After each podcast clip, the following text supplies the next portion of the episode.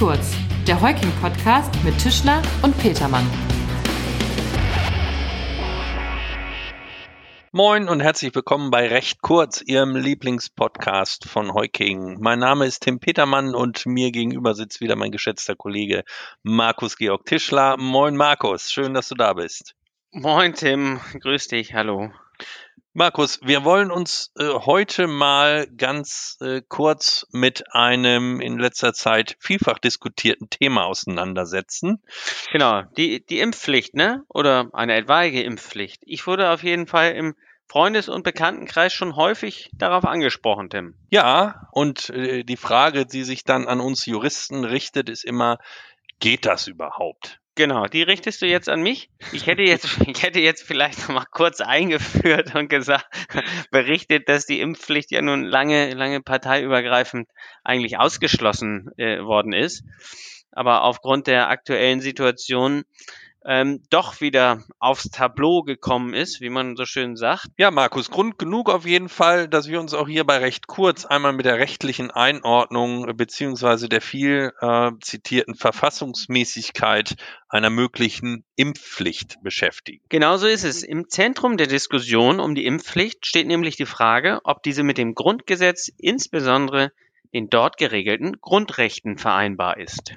Die Grundrechte sind die grundlegenden Freiheitsrechte und Gleichheitsrechte, die den Individuen gegenüber dem Staat zugestanden werden und Verfassungsrang haben. Wie sagt man so schön, die Grundrechte sind unveräußerlich, dauerhaft und einklagbar. Aber mal konkret, welche Grundrechte wären denn durch eine Impfpflicht betroffen, Tim? Naja, zuallererst ist äh, natürlich die allgemeine Handlungsfreiheit zu nennen. Denn die Pflicht, sich impfen zu lassen, würde ja bedeuten, dass es dem Einzelnen eben nicht mehr ja, freigestellt ist, darüber zu entscheiden, ob er sich impfen lassen möchte oder nicht. Er wäre also eingeschränkt in seiner allgemeinen Handlungsfreiheit. Genau, vielleicht nochmal zur Verdeutlichung. Impfpflicht bedeutet nicht gleich Impfzwang. Also ich bin ja nicht gezwungen, mich impfen zu lassen. Ich kann auch einfach mal jetzt ganz plakativ ausgedrückt, zu Hause bleiben und mich nicht impfen lassen, dann darf ich halt am öffentlichen Le Leben nicht teilnehmen. Von daher ist nicht unmittelbar das Grundrecht auf körperliche Unversehrtheit von vornherein betroffen. Aber Markus, ich nehme mal an, du hast gerade bewusst danach gefragt, welche Grundrechte betroffen sind und nicht, welche Grundrechte verletzt sind. Scharfsinnig, Herr Petermann. ja, danke. Nur weil, nur weil ein Grundrecht betroffen ist oder in ein Grundrecht eingegriffen wird, heißt es nicht automatisch, dass ein Grundrecht auch verletzt ist beziehungsweise dass die Maßnahme, die in das Grundrecht eingreift, automatisch verfassungswidrig ist. So ist es, denn unsere Grundrechte gelten nicht schrankenlos. Selbstverständlich haben auch unsere Grundrechte Grenzen und können demgemäß eingeschränkt werden.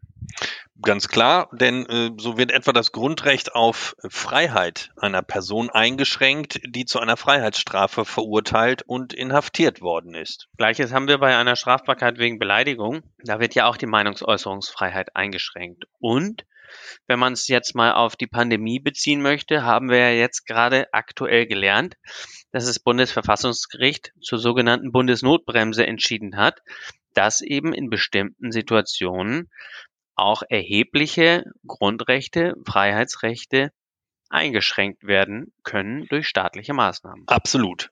Die zentrale Frage dabei ist stets, ob der konkrete Grundrechtseingriff rechtmäßig bzw. verfassungsmäßig ist. Und Voraussetzung ist zunächst, dass Grundrechte nur durch ein Gesetz oder aufgrund eines Gesetzes eingeschränkt werden dürfen. Zudem finden Grundrechte ihre Schranken in den widerstreitenden oder in den möglicherweise widerstreitenden Grundrechten anderer. Wie ist es denn mit der Impfpflicht? Ein Grundrechtseingriff, Handlungsfreiheit liegt ja vor, wie wir vorhin festgestellt haben, Markus. Als Grundlage für die Grundrechtseinschränkung kommt auch insofern, wie auch bei der Bundesnotbremse, wie wir vorhin schon gehört haben, das Infektionsschutzgesetz in Betracht. Okay, das Infektionsschutzgesetz ist also die formelle Rechtsgrundlage. Ja, wir hatten ja gerade gesagt, der Gesetzesvorbehalt gilt. Der Gesetzesvorbehalt soll sicherstellen, dass Grundrechtsbeschränkungen nur möglich sind, wenn sich vorher das Parlament im Gesetzgebungsverfahren damit befasst hat. Und äh, Markus, in materieller Hinsicht sieht das Grundgesetz selbst Grenzen vor, die immer beachtet werden müssen. Zu nennen ist hier insbesondere die Verhältnismäßigkeit. Ja, und was bedeutet jetzt Verhältnismäßigkeit, Tim? Naja, machen wir mal jetzt auf mal mit dem Geschwurbel hier. ähm, kurz gesagt vielleicht die Wir Verhältnismäßigkeit. sind ja auch bei recht kurz, ne? Ja, danke, dass du es nochmal erwähnst. Die Verhältnismäßigkeit setzt sich aus vier verschiedenen Unterpunkten zusammen. Zunächst ist dabei zu prüfen, ob äh, die grundrechtsbeschränkende Maßnahme einen legitimen Zweck verfolgt. Das wäre dann die erste Stufe. Auf der zweiten Stufe ist die Geeignetheit der Maßnahme zu prüfen. Die zentrale Frage ist hier, ob die Maßnahme abstrakt dazu geeignet ist, den zuvor genannten Zweck zu erreichen. Auf der dritten Ebene geht es dann um die Erforderlichkeit. Eine Maßnahme ist immer dann erforderlich, wenn es kein gleich wirksames, aber in den Auswirkungen milderes Mittel zur Erreichung des genannten legitimen Zwecks gibt.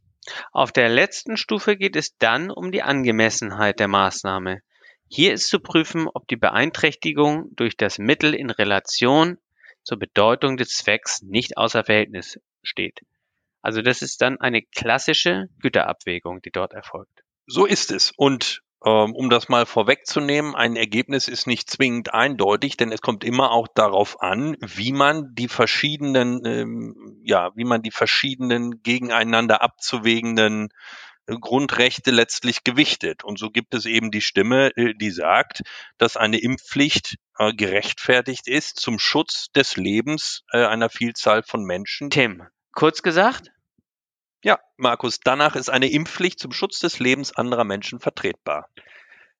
ja, soweit verstanden. Ähm, es gibt auch eine andere Meinung, die aber im Ergebnis auf das Gleiche hinausläuft. Ähm, danach äh, ist nämlich dann eine Impfpflicht in Betracht zu ziehen, ähm, wenn die Impfpflicht das mildere Mittel zu einem sonst möglicherweise notwendigen, Klammer auf, flächendeckenden, Klammer zu, Lockdown ist. Zusammenfassend kann man daher also sagen, dass entscheidend für die Beurteilung der Verfassungsmäßigkeit einer Maßnahme immer der konkrete Kontext ist, in dem die Maßnahme verhängt wird. In dieser Situation ist dann danach zu fragen, ob derselbe Zweck durch Abwägung nicht auch durch ein milderes Mittel erreicht werden kann. Ich habe eben schon erwähnt, dass möglicherweise die Impfpflicht ein milderes Mittel zu einem flächendeckenden Lockdown sein kann. Ganz genau so ist es. Im Ergebnis werden wir auf jeden Fall äh, in den nächsten Tagen und Wochen die Entwicklung gespannt verfolgen und uns gegebenenfalls zu diesem Thema auch nochmal wieder melden. So machen wir das. Bis dahin.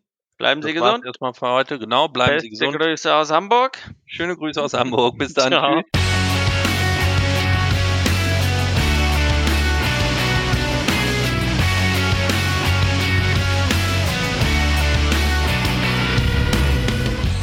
Das war recht kurz, der Heuking-Podcast von und mit unseren Rechtsanwälten Tischler und Petermann.